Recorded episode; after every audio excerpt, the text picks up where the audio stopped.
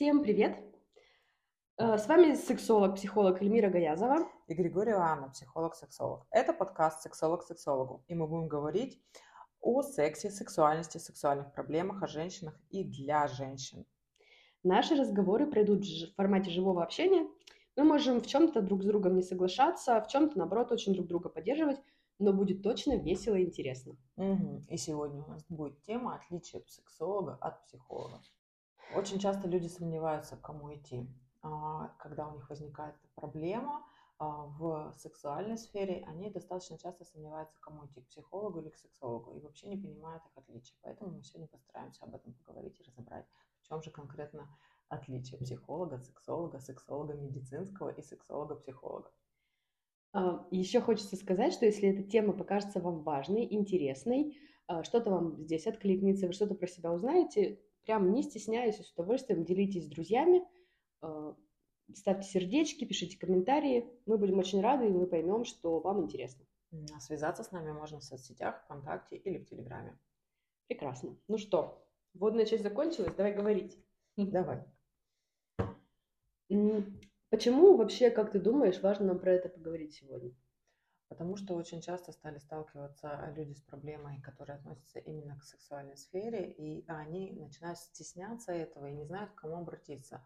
Очень часто люди думают, что стоит пойти к психологу, но не каждый психолог способен решить проблему, касающуюся именно сексуальной сферы.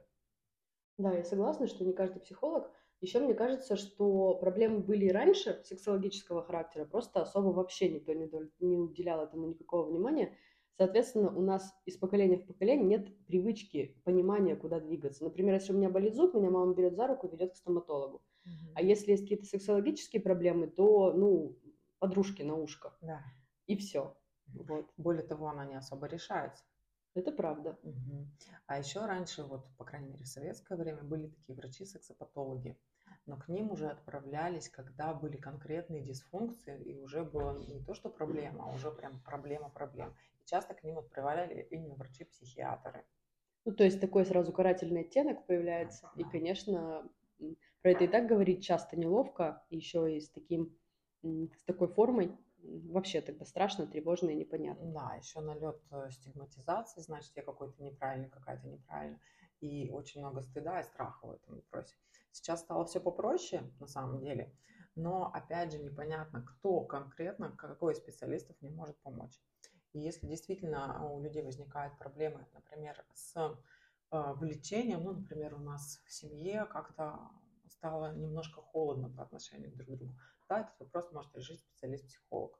Но если же к проблемам более глубокого характера, это может быть э, связано с снижением либидо, а здесь уже могут возникать медицинские разные а, условия снижения да, этого либидо, то тогда лучше, конечно, обратиться к сексологу. И вот здесь есть психолог-сексолог. Это психолог с высшим психологическим образованием и с дополнительным сексологическим образованием. Либо это специалист медицинского характера, то есть э, специалист врач-сексолог. И вот врач-сексолог как раз-таки помогает тем, что он может назначать, выставлять диагнозы и назначать леч- лечение. Психолог-сексолог может э, помогать направлять к узким специалистам, если эта проблема касается именно ну, телесности, например, да, и мы можем подозревать, что эта проблема связана с какими-то медицинскими а, или соматическими эм, заболеваниями, да. Это могут быть разного спектра заболевания, в частности и хронические заболевания, и инфекционные и так далее. И мы направляем либо к гинекологу, либо к урологу, к андрологу, а, к лечащему терапевту, к эндокринологу, чтобы посмотреть гормональный фон. То есть э, сексолог, неважно, психолог он или медицинский сексолог, обязательно э, при подозрении на какие-то медицинские изменения э, в теле человека направит все-таки к врачу. Просто же психолог не всегда компетентен в этом вопросе, и он может решать, начинать решать проблему именно с точки зрения психологии. Я вспоминаю сейчас свое обучение на сексологии, и я помню, э, часть моих инсайтов было про то, э, чем же я занималась с клиентами, когда работала в формате психологического консультирования, но с сексологическими запросами. Почему-то есть такое устойчивое представление, что это решается легко на раз. Мгм. И почти в каждом, ну, в каждой школе, которая так или иначе э, обучалась, э, так или иначе были семинары о сексуальности. Вот. И это все подавалось с точки зрения психо- психотерапии и психологии в частности. То есть о чем я говорю? Как человек мыслит, что человек про это чувствует, что он про это думает. Вот. И, соответственно, этими же инструментами я пользовалась в работе с такими запросами. И я помню, что когда я училась на сексологии, это прям, ну, прямо становилось понятно, что нужно было делать с тем или иным клиентом, чем ему можно было посоветовать, в чем был корень его проблемы. И мне, честно говоря, было очень неловко от того, сколько времени было потрачено, ну, строго говоря, даром, без проверки там каких-то гипотез, вот а вдруг там это какая-то соматическая природа у э, там, например, трудности с семяизвержением, mm-hmm. или а вдруг это какая-то что? Ну, вот это вот просто научение, да, произошло определенным образом, человек может переучиться, и можно не копаться в его голове и не думать про то, кто его там, ну, как, как это вызвано, что случилось, можно просто научить его делать по-другому. И человек просто быстро переучится, и проблемы такой не будет. Я помню эту свою грусть, досаду, с одной стороны, это, конечно, продвигающая такая история, потому что почти после каждого такого хорошего глобального обучения э, думаешь, блин. Возникает новый инсайт, новые знания, да. Да, и как-то очень жаль, что я их раньше не знала. Вот. Но, тем не менее, мне кажется, это правда важно. Да, на самом деле это важно нам как специалистам, потому что тоже на обучении на сексологии именно какие-то вот такие тонкости помощи людям, которые обращаются с сексологическими запросами, стали более ясны. А, как, как минимум стал а, ясен процесс, что дело не только и не столько а, в психике, и что можно объяснять людям, что дело еще и в природе, например, да, если мы будем говорить про половую конституцию, что это не у тебя что-то проблемы с, с либидо какие-то, и надо его как-то срочно повышать, и а человек уже со, ко всем врачам сходил, и как, никак у него не повышается. Оказывается, что у него слабая половая конституция, предусмотрена просто природой от рождения.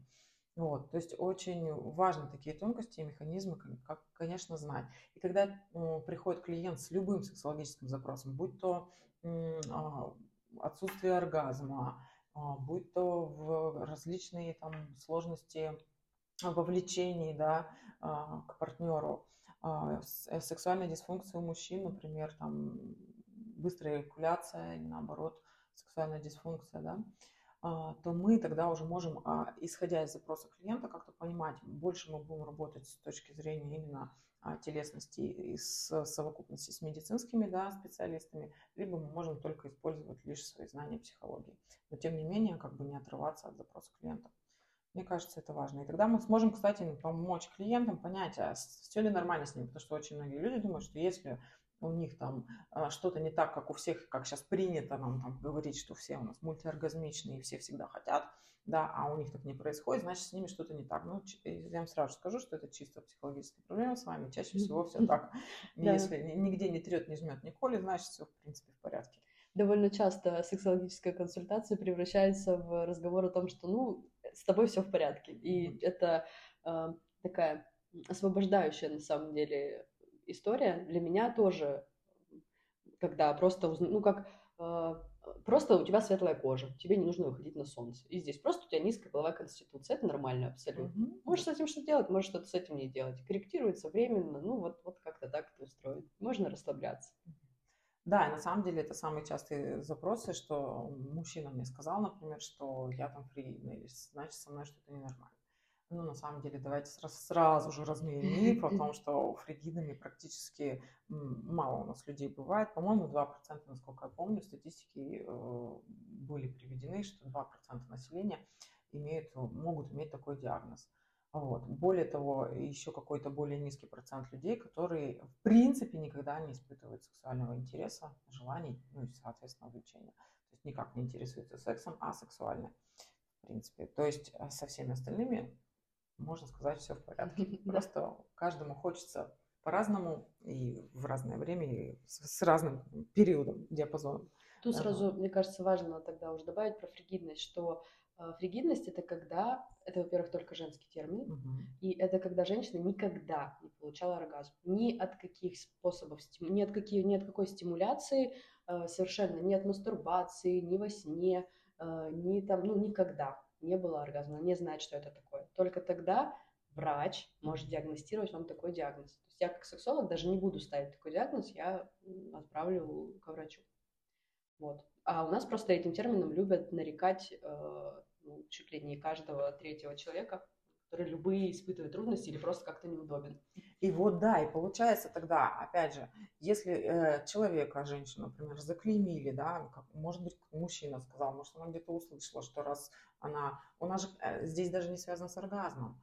Чаще Это всего правда. этот термин употребляется вообще в отрыве без этого. Он употребляется как слово «ты бревно» ты да. вредидна. Это к тому, что ты, возможно, какой-то как бы мужчине кажется, или кому-то кажется, или самой женщине кажется, что она не, не исполняет какой-то репертуар там сексуальный, да, uh ожидаемый от нее в процессе. Так вот, здесь это никак, не, вообще никакого отношения к фригидности не имеет. Здесь это называется, наверное, более сексуальный интеллект, можно назвать, когда мы о чем-то а, знаем, о своем теле, о теле мужского, да, как устроено мужское тело, о своих желаниях и потребностях и так далее. И тогда мы развиваем свой сексуальный интеллект, и у нас репертуар расширяется. И вот с этой, кстати, проблемой, если есть такая проблема, как раз таки может разобраться психолог. Но если мы понимаем, что вообще никогда в жизни у человека не было оргазма, тогда мы направляем к врачу, и тогда уже, может быть, ставится диагноз. Но еще раз повторюсь, это очень-очень редко бывает. Да. Я не помню, что там было у нас по плану, но, а, наверное, хочется перейти как-то прямо к совету или к обсуждению того, а как мы а, ну, давай как-то посоветуем людям. Вот есть сексологический вопрос любого характера, а, что нет у меня возбуждения, нет у меня а, оргазмов, нет у меня, или боль во время полового акта, или еще что-то. Что делать-то? Все-таки куда? К психологу, к сексологу, к врачу, чего? Я бы порекомендовала первым делом обратить внимание на свое тело. Если возникают, например, какие-то болезненные ощущения, если раньше, например, человек испытывал, а, допустим, те же оргазмы, или у него было больше желания сексуального интереса вообще а, к сексу, а потом это как-то прекратилось, то, конечно, я рекомендовала бы обратиться сначала к медицинским специалистам. То есть все, что связано с телом, я бы рекомендовала гинекологу, если мы говорим о женщинах, если мы говорим о мужчинах, то это андрологи, а, эндокринологи, потому что могут быть сбои гормональные, нарушения различные, да, к врачу-терапевту он тоже может направить к определенным специалистам. А, после того, как исследование прошло, да, сдали все анализы и все с вами в порядке, но проблема не решается, тогда, конечно, рекомендация идти к специалисту, сексологу а, с психологическим образованием. Ну, то есть тогда там уже может там, влиять уже какое-то устройство психики или какие-то а, проблемы, связанные стрессы, кризисы различные в отношениях, либо личные, индивидуальные, которые точно так же могут эм, влиять на тот симптом, который описывается, когда клиент приходит. Если же телесных каких-то соматических проявлений на самом деле нет. Ну вот, например, мы жили, жили, жили, и вдруг влечение в паре как-то пропало, и вот а, очень часто такой запрос звучит так, я хочу снова хотеть мужа. Да, точно. Вот, и тогда, да, тогда сразу же можно подойти, к, обратиться к, врачу, к сексологу, психологу, не врачу, и запрос тогда проясняется, и там могут быть психологические скрытые проблемы, там и обиды, и злость друг на друга, и непроговоренные, и нерешенные проблемы в паре, замалчиваемые. Mm-hmm. Тогда, конечно, снижается вот, на телесном уровне, снижается потребность и желание друг, вообще друг друга, влечение друг к другу. Это, конечно, более психологический вопрос. Я бы вообще, наверное, тут добавила, что в целом, на мой взгляд, любые телесные проблемы важно сначала решать с врачом. Просто у нас сейчас мода пошла на психосоматику, а, и мне очень, э, меня смущает очень всегда, когда ко мне приходит человек и говорит, там, у меня что-нибудь давление. Хорошо, а что врач про это говорит? Угу. Давайте выясним. Потому что что вы там называете давлением, я не знаю, сама не врач, но давайте все-таки определимся. И мне кажется, это правда важно. То есть, если речь про тело, идем к телесному специалисту, к врачу. Вот. А, и тоже не надо смущаться, если вы приходите к сексологу, а сексолог говорит, все-таки надо дойти до, до какого-то еще врача, uh-huh. до эндокринолога или до гинеколога. Вот, смущаться этого не надо, а, скорее надо с радостью к этому относиться, потому что вы, вы пришли, значит, к достаточно компетентному специалисту. А, он не будет вам говорить, что все проблемы, а, что это порча или что-нибудь в таком духе, да? Ну, то есть вы к трезвому, здоровому специалисту пришли.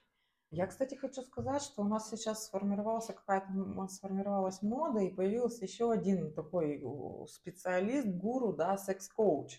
Так вот, психолог-сексолог это не секс-коуч. Там никто не учит у вас... Нет, техники есть, техники мануальных класс, оральный класс, но они в контексте всегда заявлены вашего запроса. Да. А, да, и, допустим, если там у человека сложности с возбуждением, да, например, да, тогда мы можем использовать специальные техники. Об этом мы говорим. Ну, не, на вас их, во-первых, никто не тренирует, вам предлагает воспользоваться этими навыками, потренировать их дома. А все остальные секс-коучи из серии там тренировка а, глубокого горла там или еще что-то, а, это просто формирование новых навыков ну, если они кому-то интересны, важны, нужны, при условии, что остальные проблемы решены. Понимаете, если человек, ну, там, приходит с отсутствием влечения, не хочет мужа или отсутствием возбуждения, оргазм, они ему говорят, вставляй шарики, сейчас будем тренироваться. Вот эта история, ну, как-то очень меня бы сильно смутила на самом деле, потому что должны быть а, определенные медицинские показания, противопоказания для всех этих тренировок. Я думаю, это может усилить сильно напряжение в паре. То есть если я и так недовольна чем-то, то есть секс же часто пропадает из-за, ну, опять же, обид недовольства в паре. Конечно. И, соответственно, если я и так чем-то недовольна, э, и вообще-то хотела бы, не знаю, развестись или там и что-нибудь в том духе сделать, да, уже все на грани, они тут говорят, давай, э, научись делать хорошо своему мужчине, то, конечно, тут мое раздражение подрастет сильнее, вот, и тут нет речи о том, чтобы слышать себя, это, мне кажется, тут важная вещь, вот, и мне, правда, кажется, ты сказала важную вещь про контекст, про то, что э, практики могут быть предложены специалистам, но они э, отталкиваются от запроса. То есть да, идти да. на семинар про то, как там делать э, глубокое, что там глубокое горло, как это можно назвать, э, и ну, понять, как можно стимулировать там э, своего мужчину, когда у тебя непосредственно в этом месте твоя задача там или трудность ваша, это очень разные моменты. Я тут с тобой абсолютно согласна. Ну, еще это же секс, это же всегда про удовольствие. Ну, и в первую очередь это про удовольствие, да.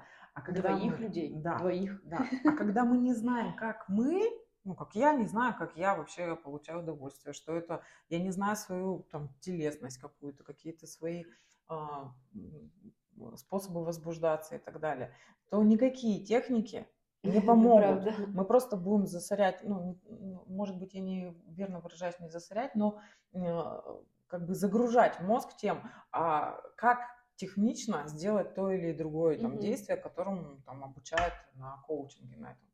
А, но никак мы не будем думать, а как мне сейчас при этом, а комфортно ли мне и вообще устраивает меня. И очень часто это, кстати, а, вот, если есть проблема, например, специально я хочу пойти на курсы коуч коучинга, да, как там правильно задуть свечку вагиной, то важно подумать, для чего я это иду. Чтобы, например, а, порадовать своего мужчину, чтобы доставить ему удовольствие. И если вы здесь полностью исключаете из, этого, из этой программы себя, то я бы обратилась к психологу. Или даже просто к психологу. Уже куда-нибудь. Да, и все-таки поисследовала этот момент, потому что, мне кажется, он более значимый. Как только станет все на место, тогда не надо будет ходить и задувать свечки вагины. Хотя это может быть и прикольно.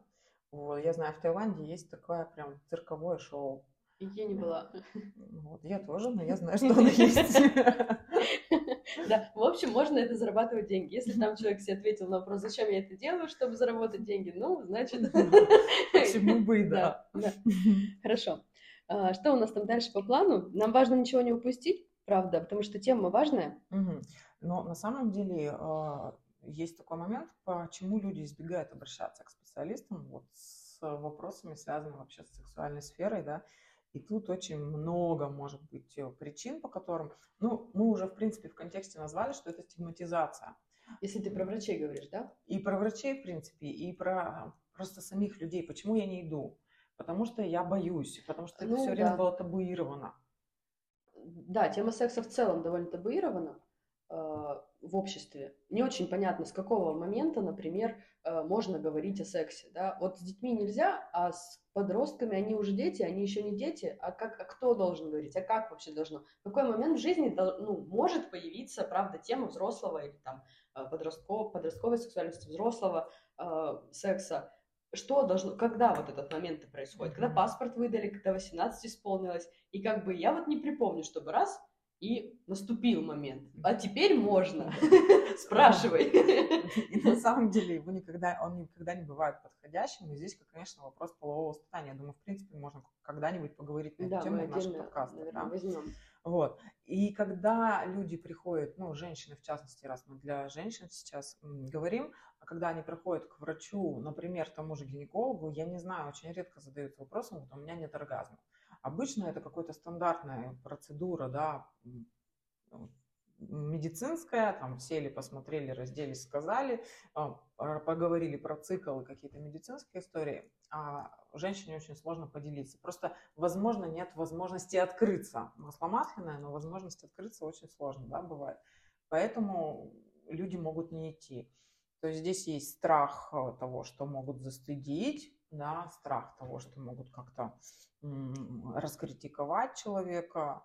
Я еще Мгм. часто от женщин слышу про страх а, именно гинекологам, как вот к врачам, да, которые прошли, например, аборт в подростковом возрасте и а, прошли его достаточно тяжело, то есть начиная с женской консультации там, с первого приема, вот это какая-то агрессия, а, стыжение в кабинете, какие-то слова а, оскорбительные, а, и потом прошли болезненную процедуру аборта, например, без а, анестезии, и или тяжелые роды. Тяжелые роды, когда тоже там переживается скорее как издевательство, э, то, то, как себя вел медперсонал, вот, ну, человеком переживается. Мы не говорим про то, как себя вел персонал, потому что у меня на терапии не сидит медперсонал, я только Мгм. слушаю, да, такой отпечаток, который приносит мне клиентка.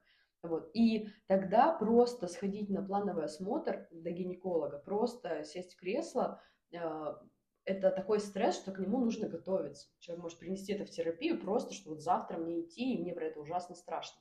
И, конечно, э, ну, давайте честно, э, так, сексуальные проблемы редко болят. А, Они практически. Они, в общем-то, да, ну, пропало влечение, ну и, и ладно, да, ну, Мгм. как-то, ну вот, ну вот так. И, соответственно, если мне так страшно идти к гинекологу, то уж точно я не пойду к нему с э, тем, что у меня там пропало влечение к мужу.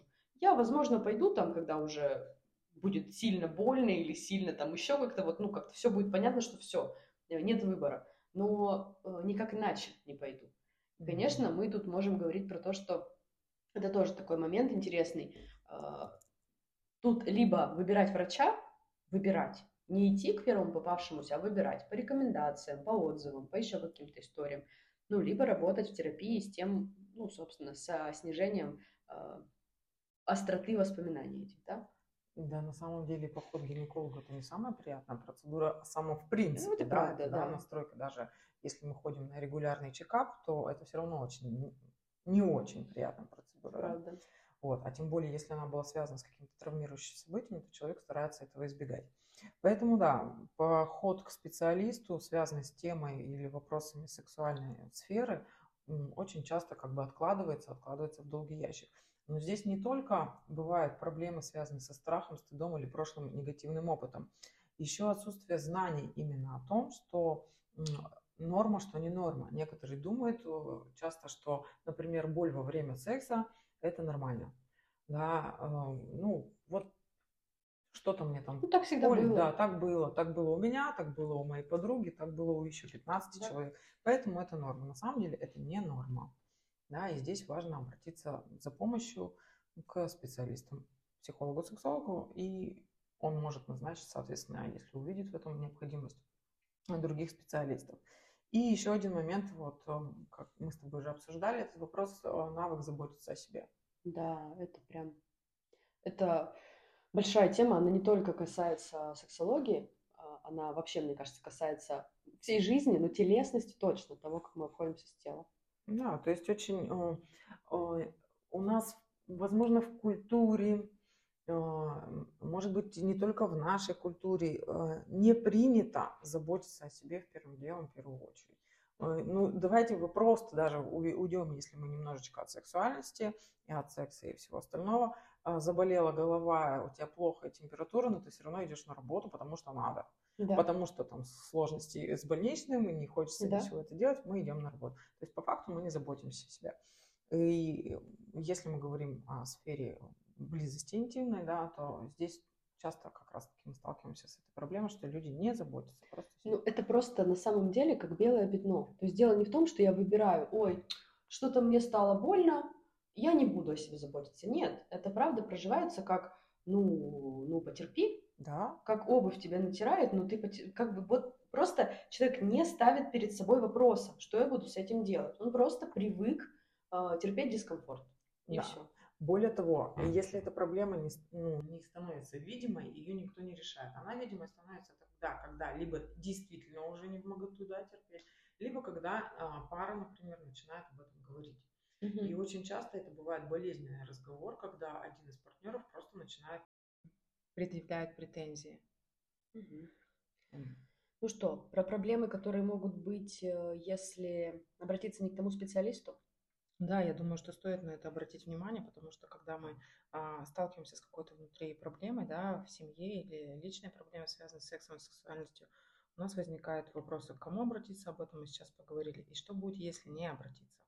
Хотелось бы об этом сказать.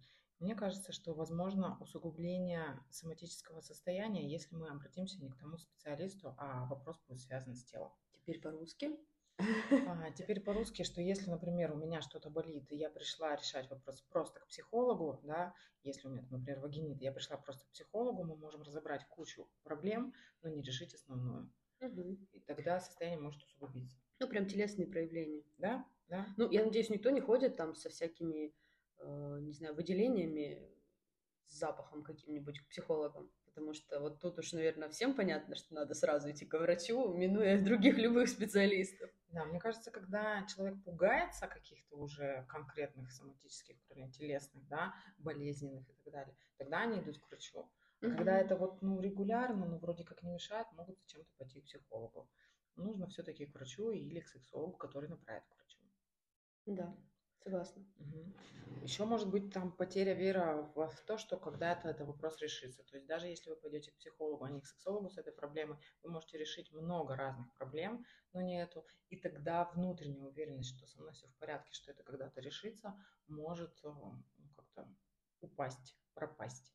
Да, и ну, вот э, тут, мне кажется, про адаптацию стоит немножечко сказать, что такой момент, ну, то есть это правда, мы здесь не хотим сказать, что психологи это плохо и что не ходите к ним. Я сама психолог, ты Ань, тоже, да. да? Вот, э, просто это разные сферы. Э, и э, если вот так вот я хожу к человеку, да, работаю с ним, у меня, правда, решаются какие-то задачи, но не те. Uh-huh. У меня улучшается коммуникация, у меня улучшается понимание себя, я лучше чувствую свои потребности, я их удовлетворяю, я меньше себя ограничиваю, у меня, может, даже отношения налаживаются с кем-то, но проблема, с которой я пришла, не решается, то в какой-то момент я правда могу подумать, что так будет всегда. Ну, просто я вот какая-то такая. И начну к этому адаптироваться.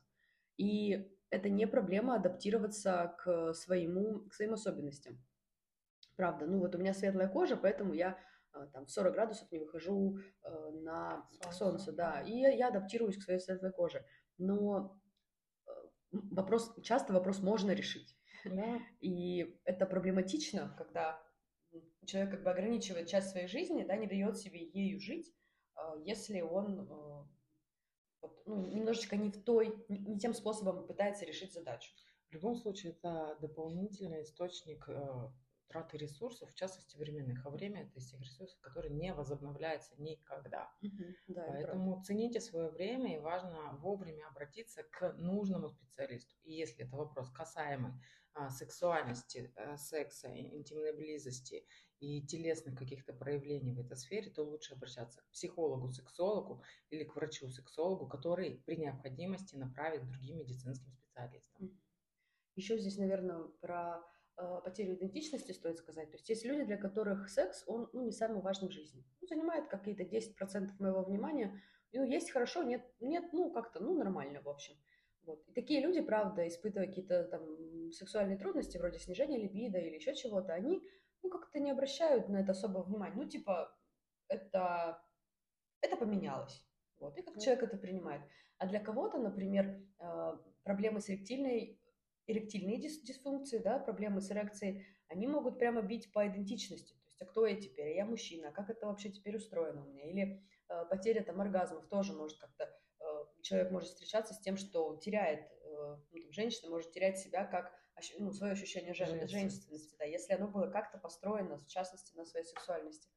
И это уже прям большой, большой вопрос, и, соответственно, если э, проблема решается не с тем специалистом, то и доступа к тому, чтобы ну, как-то наладить контакт с собой снова, э, он ну, нарушается доступ, да, он как бы закрыт. Это проблема. Да, э, труднодоступным становится, потому что на самом деле может в, э, эта проблема, например, идентичность, да, женская или мужская, а, она может влиять и на другие сферы mm-hmm. жизни.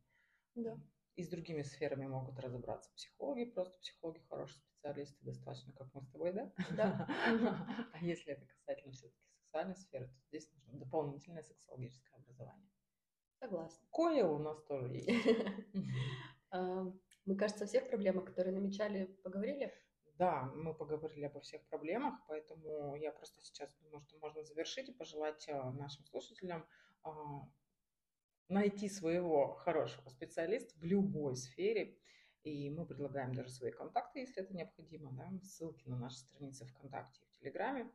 Вот, и думаю, что до новых встреч. Да, там можно задавать вопросы, какие-то уточняющие, поднимать э, темы, если вам они интересны, и мы вполне можем откликаться. Конечно, ставьте сердечки, отправляйте знакомым. Э, мы будем очень рады вашей поддержке и будем понимать, что вам так же интересно, как и нам. До встречи. Счастливо.